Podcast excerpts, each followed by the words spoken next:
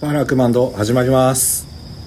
えー今日のパーソナリティは農家の菅野雄一とシンガーソングライターの山崎明康です。はいよろしくお願いしますよろしくお願いします。すごい喉詰まったの よねパーラーのパが一切出てなかったであやっぱりす。ハラハハラなとー、ハとも聞こえないぐらいの、うーんら、なんか空気だけ来てる。うーんらーになって酒揚 げで酒揚げですから、ね、た。嘘つけ。酒が。いや本当にびっくりしたのが喉詰まってハラハラう大丈夫ですか、喉。ん大丈夫ですあの 大丈夫じゃないな突然ですが、はい今日何か音楽耳に入りましたなんか入った、耳に入った音楽あります今日一日で。一日でうあるあるあるあるん。なんですかいやなんかひ引っ掛けこれもしかして何の日かどこで 引っ今掛け年入れられるあんまりそうやって何でも疑うのよくないですよ、ああそうだね大人の悪い癖だよあれなんか俺もなんか前やられたような感じのあれだねあのプロレスラーのさあの入場曲 いやじゃあ今日ちょっとプロレスの話ちょっとなしにしとこうかなとかってさっきそれ打ち合わせの話すんなってもう裏切った俺は すぐ裏の話すかもだからここんな感じではめようとしたんでしょいやいやどうせ聞いてきたんだろ違う違うプロレスの歌みたいな今のよあ歌じゃなくて曲いやいやいや他ももうちょい聞いてるでしょ あでもなんか耳に入んなかったの今日なんか歌歌なんか例えばなんか普通になんか車乗ってるとなんかカーステからなんか流れてくるとか、うなんかこうちょっとテレビつけてる時に CM でなんか流れそう歌とかんああこのあ頭のこ残ってそうみそたいうなわざわざ自分が再生したわけではないけど、うんあ耳に入ったやつとかで覚えてるの、今日今日なんだろうなあーあーそうかそうかうん、あんあるのあるあるあるアニソンなんだけどあもういいっすよいいっすあよの広角機動隊のあオープニングテーマどこから流れてくんのそれ それ見たの単純に見たあれのそのアニメ CM かなんかじゃないかな広角機動隊のもうなんか今うんそうそうあ新しくなんかやるんでしょおそらくあそうなんですかあの新しくっていうかなんか話は一緒なんだけどだったと思うよマなんスタかー版みたいなあのへーあの女の人の歌いいよねでもねオルガオルガオルガだっけオリガンオルガあわかんない 聞いてみますそうであのー言葉がこうまるで理解できないみたいな多分なんかほん北欧ロシアウクライナなんか 忘れたけど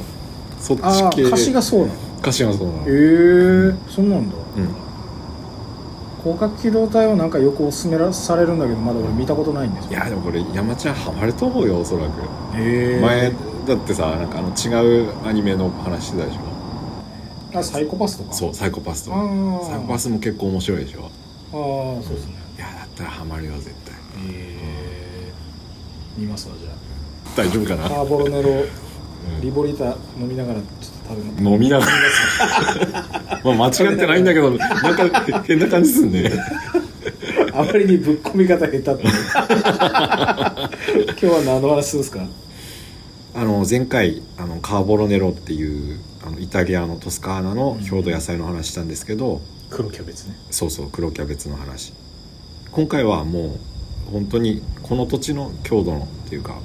もう芋煮のシーズンでしょ秋だからまだちょっと早いかない やいやまあ秋秋ですからね秋口ですからねうんうんで、えー、と芋煮といえば、ええまあ主役は里芋じゃないですかお何入れますか里里芋ですよね ーもう入れます入れます自信持ってつうかさっきのあの音楽の話もうだ大丈夫だったなんか、いや別にただの雑談だからなんだ ただ聞いただけだったんだねそうただ聞いただけダメそんなん何でも意味求めちゃダメ それそれ気になっ俺てなにん意か味はもないんだからう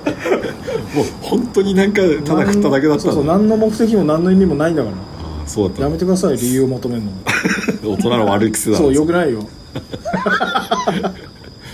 そういうことだったんだねそういうことなるねほどそう里芋本当なんでとか聞いたらダメですよ何でもねいやなんかもうなんか気になってさ何でもそのなんでとか聞いてうんそんなのもう野暮だからおその里芋の里っていうのはなんでそれついてるんですかあ里芋さんえそっから 聞くいやいやあいい質問ですいやねなんでって聞くのはよくないよって自分で振ったから山茶そんで里ってついてるってなんでって聞くんかいってツッコミくっかなと思ったからう普通に流されたからんこれなんでだと思うさらに流された 逆になんでうんなんでだと思う芋というかなんかうん里い、まあ、里がついてるわけじゃないですか芋にあそうですね、ただその芋っていうだけだとそのスタンダードはあのじゃがの芋なんですかもうその芋っていうものまずうん、ええいやいやあの、まあ、ジャガーは一回切り離しとくわじゃ あジャガーは芋芋って言われたら何なの、あ芋って言われたら普通は何芋なの普通は何芋かそのまあ郷土野菜の話したいからまあそうそうそれに対してのっていうのはあってまあなんか文字通り里芋っていうのは里で作られた芋だから里っていうだからまあ逆的に言ったらシティ芋があるわけでしょなんかそそっちに行くのが都市芋 があるるわけでしょ年芋は町町芋があるから里芋があるでしょでも年芋っていうのはなんかじゃがいもの感じするような人の営みで作られたものっていう感じがするじゃないああそうでもさ里芋はそうだなあのー何に対してっていうとあの自伝所とかあるじゃないですかおあーのーなんつうんだろうなな長芋系のやつうんうん自然薯ってなんて書きます、なんて書きますうん、漢字で自然で書きあー自然って書きますそうそようそうんあれがそう山のものっていう意味自然にできたものであー山でできたその自然薯に対して里で作られる芋は里芋っていうので里芋ってつきましたっていうのは里で作られた芋そう里で作れるよっていうあ里で作れるよ作れるよっていうあそのレルよって結構大事ですよねうんあー里芋って東北多いんですか東北は多いっすねあの伝わってきたのはあのそうだなこれ諸説あるけど、んなんかこう東南アジアの方からあ夏なのタロイモとかなんあかそういうものってこう似てたりするじゃないですか、うんうん、そっちから伝わってきたって言われてるんだけど日本の歴史としてはもっと長くてうんこれもなんかあの カーボロネロのとこで喋ったけどこれもなんかあの説が覆んじゃないのかって僕も思ってる一つなんですよ そそうだっいっぱいあるってつってましたもんねそう覆りそうな案件うんだ野菜の、まあ、辞典とかうんうんを頼りながら調べるんですけどそれだと、あのー東南アジアマレーシアの方が伝わってきました説が有力なんですけどあのーえっと実はその縄文時代からこれはあったって言われててへえそうジョフルそうなんですよだからなんかこそしたらなんかもうそれよりも前にこっちにあったものなんじゃないのか説みたいなああ伝わってきたわけじゃなくてうんああなんかその方がいいなと思ってんですようんうんなんかその話をなんか主に今日差し押しくて おーいいですねそうでも縄文時代にあってあのそれの痕跡とかも見つかってんですってなんか里芋ってそれも痕跡痕跡それがどういうもので見つかったかって言われるとうん説明できないんですけど、うんうんまあでもまあその学者さんとかからすればうん痕跡としてそうそそういううものがあるんだ野菜野菜も出てきましたよみたいなへでえそんなそうそうででこれ不思議なのが不思議なのがというか縄文時代だからあの狩猟文化もありつつ里でもあの米文化じゃないよね多分弥生とかが多分米だからその前であーものものどんぐりとかうんうんそう木の実を食べたりとか、あのまあ育てて作ってみたいなのより前ってことですねそうそうそう、ん偶然あ偶然あったものをこう食うみたいなそうするとこうなんか自然薯とかさあー里芋もありましたとかっていうのもなんかこううなずけるかなみたいな、ああそうですね、うん、っていうのがあってその痕跡もあるらしいんですけどこれ不思議なのが、うんあのーそういう時にこうし自然とさなんか日本人ってそうだけどその、あの自然のもの信仰とかってなんかイメージがあるじゃないですか、それであの見つかった痕跡だとその動物とかを敬う敬う敬うかなそのリスペクトを込めた祭礼みたいなのってあったらしいんですよね動物骨を残しといてそれをなんかこうか飾るみたいな感じでうん、うんあの動物に対してそのあのリスペクトを込めた祭礼みたいなのはなんかあった痕跡はあるんですってなんか骨が見つかってからそのなんつうのただ捨てたわけではなくこう丁寧にうそうだからなんだけどその野菜とかあの物々木の実とかそういうのも食べてるんだけどんうんその野菜に対してのその祭礼みたいなのは見つかってなないんですって。なんつうんだろうななんかその里芋の痕跡は見つかったけどなんかそういうのもあっていいんじゃねっていう話なんですよああなんつお祭りやる時ってあのそうだなあのお供え物するものって 秋祭りだとなんかその時の旬の野菜とかあったりするんですけどうん今の時代ねなんかあのネギとか里芋も備えるしうんうんとかなんかそそういうものってあの縄文時代からその里芋があったんだったら野菜とかのそのサイレン使いましたみたいな痕跡あってもいいんじゃねみたいなでそれはずっと見つかってなかったんですっうんてでなんか最近分かったことであのその見つかってないんじゃなくてなんかこれはこれ考古学方面のねなんか意見で、うんあの実は見つかってたんじゃねっていう自分ら知らないでこれ持ってたものに痕跡があったんじゃねえのっていうのは最近こう言われてる説うんうんへ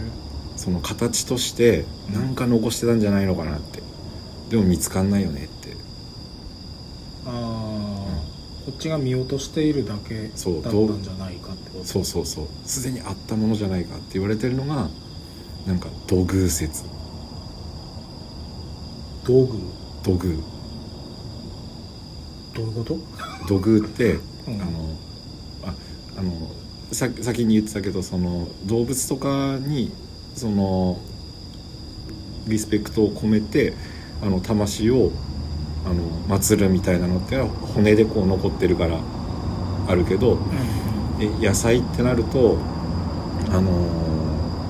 里芋の場合ね里芋をあの食べてそれがこう種として増えていくみたいなのがその初めて見つけた人がさうこれ次の年置いといたらこれさらに増えたよみたいな土の中置いといたらみたいなっていう知恵がついていくとなんか保存する文化が出てくるじゃないですか冬前にこれなんかすそのまま置いとくと腐ったりとかシワシワになっちゃうからなんか土の中埋めるかみたいな。で土の中こう埋めてで次の年掘り起こしたらなんかこうそれが種芋になってでこう増えんねっつってなんかこうどんどん増やしていくみたいなのがあるんだけどなんかあんまりこう冬寒すぎたりすると全部染みてこうダメになっちゃったりとかっていうのが繰り返すされるのがこうなんかこう人間の力じゃなくてこう何か見えないものの力でこうダメされてんじゃないのかっていうその当時の人たちはそうまあ考えたんじゃないのかそうって考えられるんですよねうん科学とかないからねでそこで出てくるのは土偶でほそうでこれ土偶詳しい人に聞いたらなんか怒られるかもしれないんだけどうね最近言いますからねうん道具詳しい人ねそうんでそれをこう守り神として使ってたんじゃないのか説あーうんとなんかこうい芋と一緒に埋めてでそのお芋をこう次の年まで守ってくださいよってしたのがこう土偶じゃないのかってっへていうのはなんかその遮光器土偶って、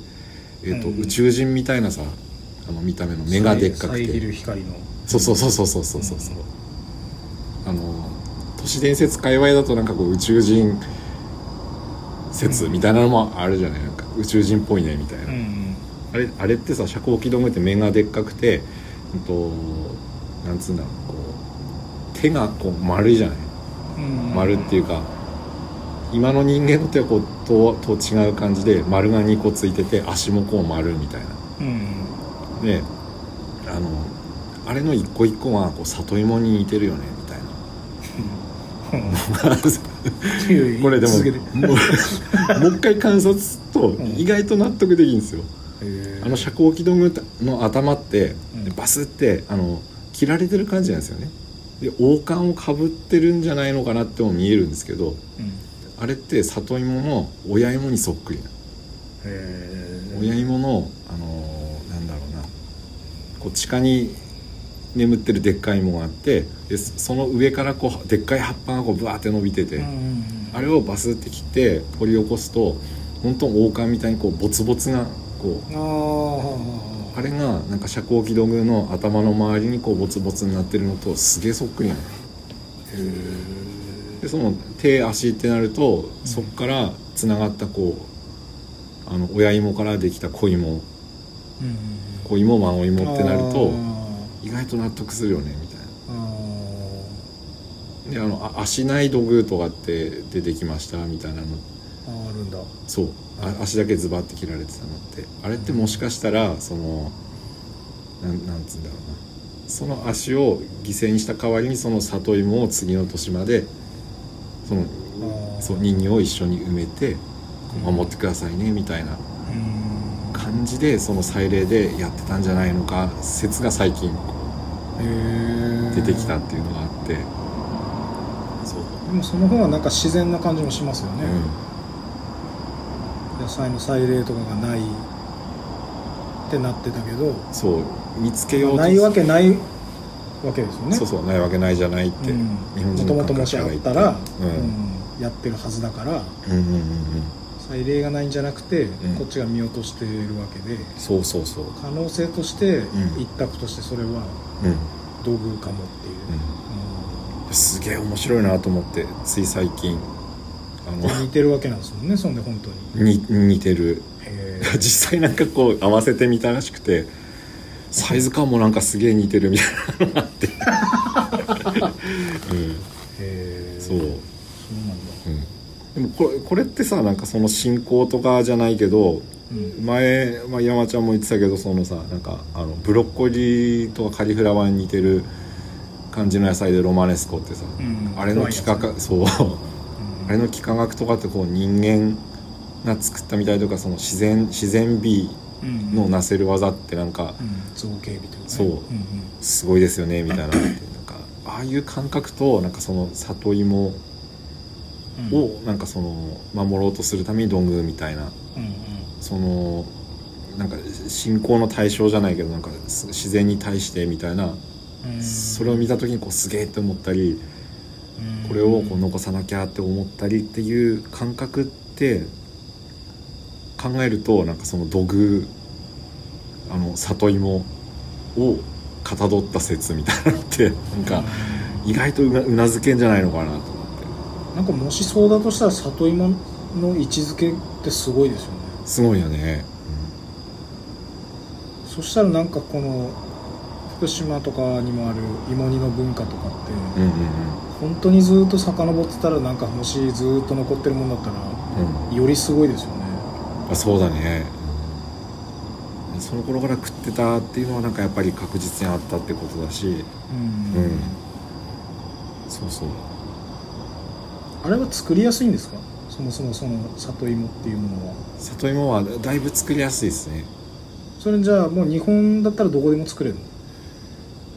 うーんあどうだろう北の方までの知識が全然ないんですけどうん東北あたりまでだと作れると思います当たり前ですがそれよりあったかい南の方は全然大丈夫南のあのね、えっと、品種もあってあー南の方だと里芋そうだななんつったらいいんだろうな里芋っぽい感じのやつでこう違うバリエーションがたくさんあるんですよ例えばなんかあのタケノコ芋って言ったりとかへえどっちかっていうとへ茎も食いますみたいなタケノコっぽいやみたいなやつとかえ全然知らないあとはあのエビ芋とかさ、そうなのうん、エビ芋はなんか里芋里芋って洗うとさななんつうんだろうねあのエビの尻尾みたいなイメージってわかるなんかこエビうの尻尾グラデーションになっててみたいなこうなんつうの、あうあん、あれあれがなんかこう細細長くてああいうエビっぽい感じの模様がこうエビの尻尾みたいな模様がついててってういうエビ芋とかえそれ普通に日本で食ってる人たちいるのこっちだとあんま目にしないですよねへえそうそんなのあんの結構あるんですよあとセレセレベスっていうやつとか全然知らないセ セレベスもなんかこうカタカナなんだけどセレベスはなんか特徴的なのはその葉っぱ葉っぱというか茎茎もこう食ってうまいのがセレベスの特徴だったりとかあのななんだろうな多分煮物とかだと食べた時あると思うんだけどあれ干してこう追記って言って茎をこう軒下を干してカラカラにしてこう煮物にこう入れたりするとへえそれこそまさになんかカーボロネロでいうなんか地味みたいな。そうをあの煮物で表現するためにそれ入れるみたいなへ水域あああるんですよ多分なんか水域が有名なのは多分江戸とかなのかえじゃあうちらが食べてる当たり前に食べてる里芋っていうもの自体は、な、うん、あんまり関西の人とかは食べないあ関西の方だとねあのうんなんつうんだろうな九州親芋も美味しく食べるような文化があって関西とか京京都かなそう親芋ってなんかこっちあんま食べない食べない食べるのは食べるんだけどこう小芋とあの食感がちょっと違ってて少しガリガリする感じだもんね親が親のそれは意外とこう敬遠されがちなんだけどあっちの方だとそれが美味しく食べれる品種もあってあれをこう綺麗に処理してお椀に1個それこう入れたお吸い物とか見た感じもすごい綺麗でちゃんとなんかこう蒸すとホクホクして美味しいんだよねあれもね食感が違っててなんかかなりこう上から下まで食えるうんそうなんですよ里芋とその東北の歴史をなんかどんどん掘り下げたいなって思っちゃったああすごい面白いよなんかすごい卑猥な方とかにも行ったりする なんかこうラジオで言えないみたいなええ行ってこ行ってこえでもそうやって掘ってって最終的にそのなんか土偶のとこまでたどり着いたらとてもいいですよねそうあそうだね、ううんさっきさっきさ道具詳しい人とかさうなんか知ってそうだよねなんか聞いてみん、いやーでもそう多分なんかそのまあまあまあまあそうですね、あうーでも心当たりありますよやっぱあのジョーモピアの人とかあジョン・オピアの人ね、ううんん聞いてみたいな呼んできます今度あれあジョン・オピアの人はあれかなんかあの道具作ってる人ではないよね作ってる人と別あ別だよね、うんあープロプロプロロプロジョン・オピアそうそう縄文プロそうなんかこれがなんか面白い なと思って里芋そうなんですよそうなんいできすなうりここまで来てベタな質問ですけど、ん里芋ってうんえ収穫するののベストシーズンって今なんですか秋なんですかこれからなんですけどこれベストがあるんですよこうここまでにやんなきゃいけないみたいなのはほんとね、まあ、なんかざっくり言うと、まあ、今から掘ってる人もいるんですけど早稲の品種とかででもやっぱ10月から11月初旬ぐらいっていうのがこの辺の初霜初霜じゃなくてもいいんだよな2回霜が降りるぐらいまでにこう掘っちゃわないとみたいなのがあってそれ越しちゃうと芋硬くなっちゃうんですようん名前もあってなんか水晶芋って言うんですけど水晶芋そうあんまし置いとくとあのーその芋芋自体小芋だとしてもすげえ硬くなって美味しくないもんなんですよいくら煮てもこううんあのーなんつうのとろとろっとしないっていうか火が通っていかないみたいな芋になっちゃうんであそうーステーキにしたりしてうまいっすもんね里芋ね、そうそうそうなんだよね、うん、だからこうギリギリまで置いといてあのそれまでに掘れるかみたいな勝負あー今だとまだもうちょっと大きくなる余裕があってまあ、この10月頭ぐらいだとねそううんまだだってあの里芋ある畑とか葉っぱがこう立派じゃない、まだ、今の段階で今はまだ9月さ3030だっけ今日9月30ですけど葉っぱが青々としてるとまだそっちに栄養取られてるからこう寒くなってくるとそこで貯めたのはこう一気にこう芋の方が地下にあるやつの方がこう吸ってこれから大きなんですようんグッと。ああやっぱ師匠よく言いますもんね 葉っぱ葉っぱがこうメインの時期とそうそうそそうこからこの実際その中の実なりなんなりうんの方が今度メインにシフトする時期とそう成長のそうそれ段が階というかそう寒い時期になっていくとそそうなっていくんですようんこれちゃんとなんかこう掘りながら僕研究しますからねこうどのぐらいかなみたいな ちょうど昨日もなんか土よけで見たけどうんやっぱダメっすねなんか早く出してみようかななんて思うんだけどやっぱりなんかこう11月になるぐらいの方がこう芋大きくなって美味しいんだろうなみたいなちょい寒さがいる感じいるんですよなんだうんああんまり寒くてもダメだしー染みちゃうからうんんでなんかやっぱあの土の中だから冬越えられるかなっていうとそうでもなくて一回掘り上げてさ杉の年前残すよってなると今度スコップでなんかややっぱ土をなんか1メートル以上掘ってでその中にこう里芋隠して隠すぐらいのイメージへーでもう一回土かぶしてで芋をそうやって守るんですよ 大変だなこれ大変だよねこれはなんかううちの祖父から習ったんですけど あのうちの近くって半田山ってあるじゃないですかなんか国見の方に見える山があって、うんうん半田山が見見えなく自然公園ねそうそうそうそう、うんあれが見えなくなるぐらいまで土掘れって教えられてあーその自分が立ってるとこからだとそう反対は見えるけど見えちゃうんだけど自分が掘ってって自分の目線が下がってってそう反対は見えなくなるまでそう見えなくなるまで掘って それうもうぐらい地上からいねえんじゃねえのその掘ってる人そうなんだよそう落とし穴作ってんじゃねえんだから自分の本当落とし穴で落ちたけ里芋いっぱいみたいなそうそうそうそうそのぐらい掘る本当はね大変だな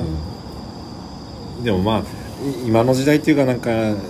ねそのビニールがあったりとかさまあ別の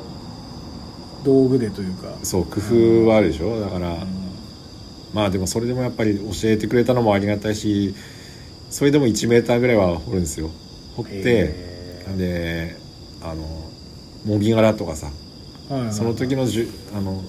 あるもので作るからやっぱこれから稲刈りとかやってもみ殻が出てうん米のもみ殻で覆ってでそこにあの里芋を隠してでまたもみ殻をこうかけてで土かけてででその上にビニールみたいなそうすればまあなんとかね染みないであの次の年の5月まで行ってで5月に植え付けてみたいな感じへーでこう過ごせるっていうすごいなでも栽培自体は本当簡単簡単というかそんな難しくなくてうん意外とこう丈夫にどんな状況でも育ってくれるからへーどうやって食うのおすすめですかこれはあり芋ますに芋にね以外ね芋煮以外だとあのーあなんだっけな料料理名とか思いつかないなあの普通に普あれですよ普通にうんなんだっけなこれ普通が出てこない 普通に普通に皮付きのままさ皮付き皮付きのまま、まあ、茹でていいんですよ茹でるだけでもいいんですけどあの電子レンジでチンするだけでも食べれるからへなんつうんだろうなこう皮付きのままふかすイメージみたいなのでちゃんと料理名あるあるんですよなんか電子レンジって言っちゃったけどえ皮付きのままあの煮るかふかすかして食べるのがなんかすげえおすすめですね、へえほんとシンプルなんだけどなぜにそれがおすすめなんですかあの教えてもらって食ってうまかったうまかったからうんすごい何のひねりもない答えなんだけど今まで食ってるのとなんか違うなと思ったんですかそのシンプルなやっぱり工なんか程だけでああの芋煮に入ったものしか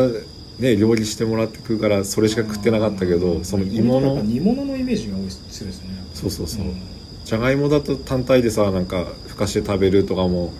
あると思うけど、んああいうのってやっぱ美味しいじゃないじゃがいもも、うんうん、でそれを教えてもらってしかも北海道の人も教えてもらったんだよなそう思い出したそうそれそうやってねしかも料理の名前ね今いまだに思い出せないんだ けど本そ当れシンそプれやめルてくでださい後であの思い出して夜な夜な電話とかしてくんで聞いてよっ つって、思い出したよっつえって、え美味しかったですね普通にふかすだけみたいな、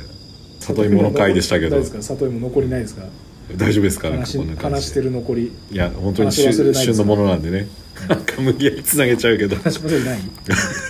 大丈夫です大丈夫であそうですはいえー、じゃあ今日はこんな感じではいこれあくまでも里芋の会だった んでこれから旬でね美味しい里芋楽しみに最後にどどうやって食うのが一番うまいでしたっけあれあれだよ 茹でてふかして食べ るもうこれ日本ね語覚えたとか 入れて聞か してるこれあの料理名これ思い出したらすげえ真夜中でも電 話す自分でボケそうったと思って諦めてねこれねわかりました、うんはい、ありがとうございます。今日はこんな感じで、いえー今日のパーソナリティは、えー農家の菅野雄一と、シンガーソングライターの山崎明康でしたありはい、ありがとうございがとうま。ございますす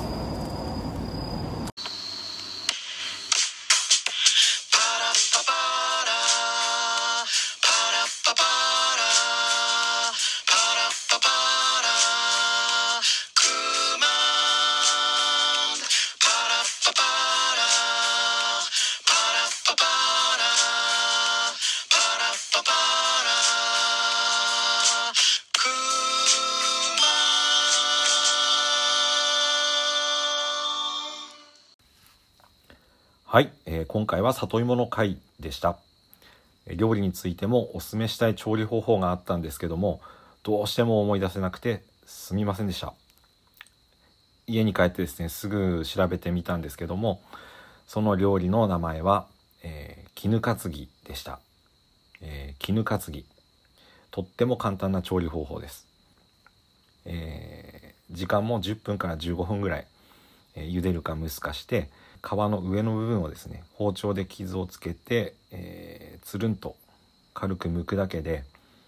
えー、綺麗な里芋が出てくるので、えー、とその部分にお塩をつけてそのまま食べても美味しいし、えー剥いた部分に、えー味噌とか少しごまを振ったりしても綺麗に盛り付けられると思います、えー、ぜひ試してほしくて、えー最後に、えーコメントを残しますえーちなみにこの絹担ぎという名前の由来は、えー調べてみたんですが平安時代の女性の衣類服装のことから来てるそうです、えー平安時代、えー身分の高い女性が、えー外出する際の服装で、えー高価な素材の絹、えーそれを頭からかぶってというようなイメージから来てるそうです、えーぜひですね簡単な調理方法なので、えーご自宅でもお試しいただけたらと思います。はい。えーそれではおやすみなさい。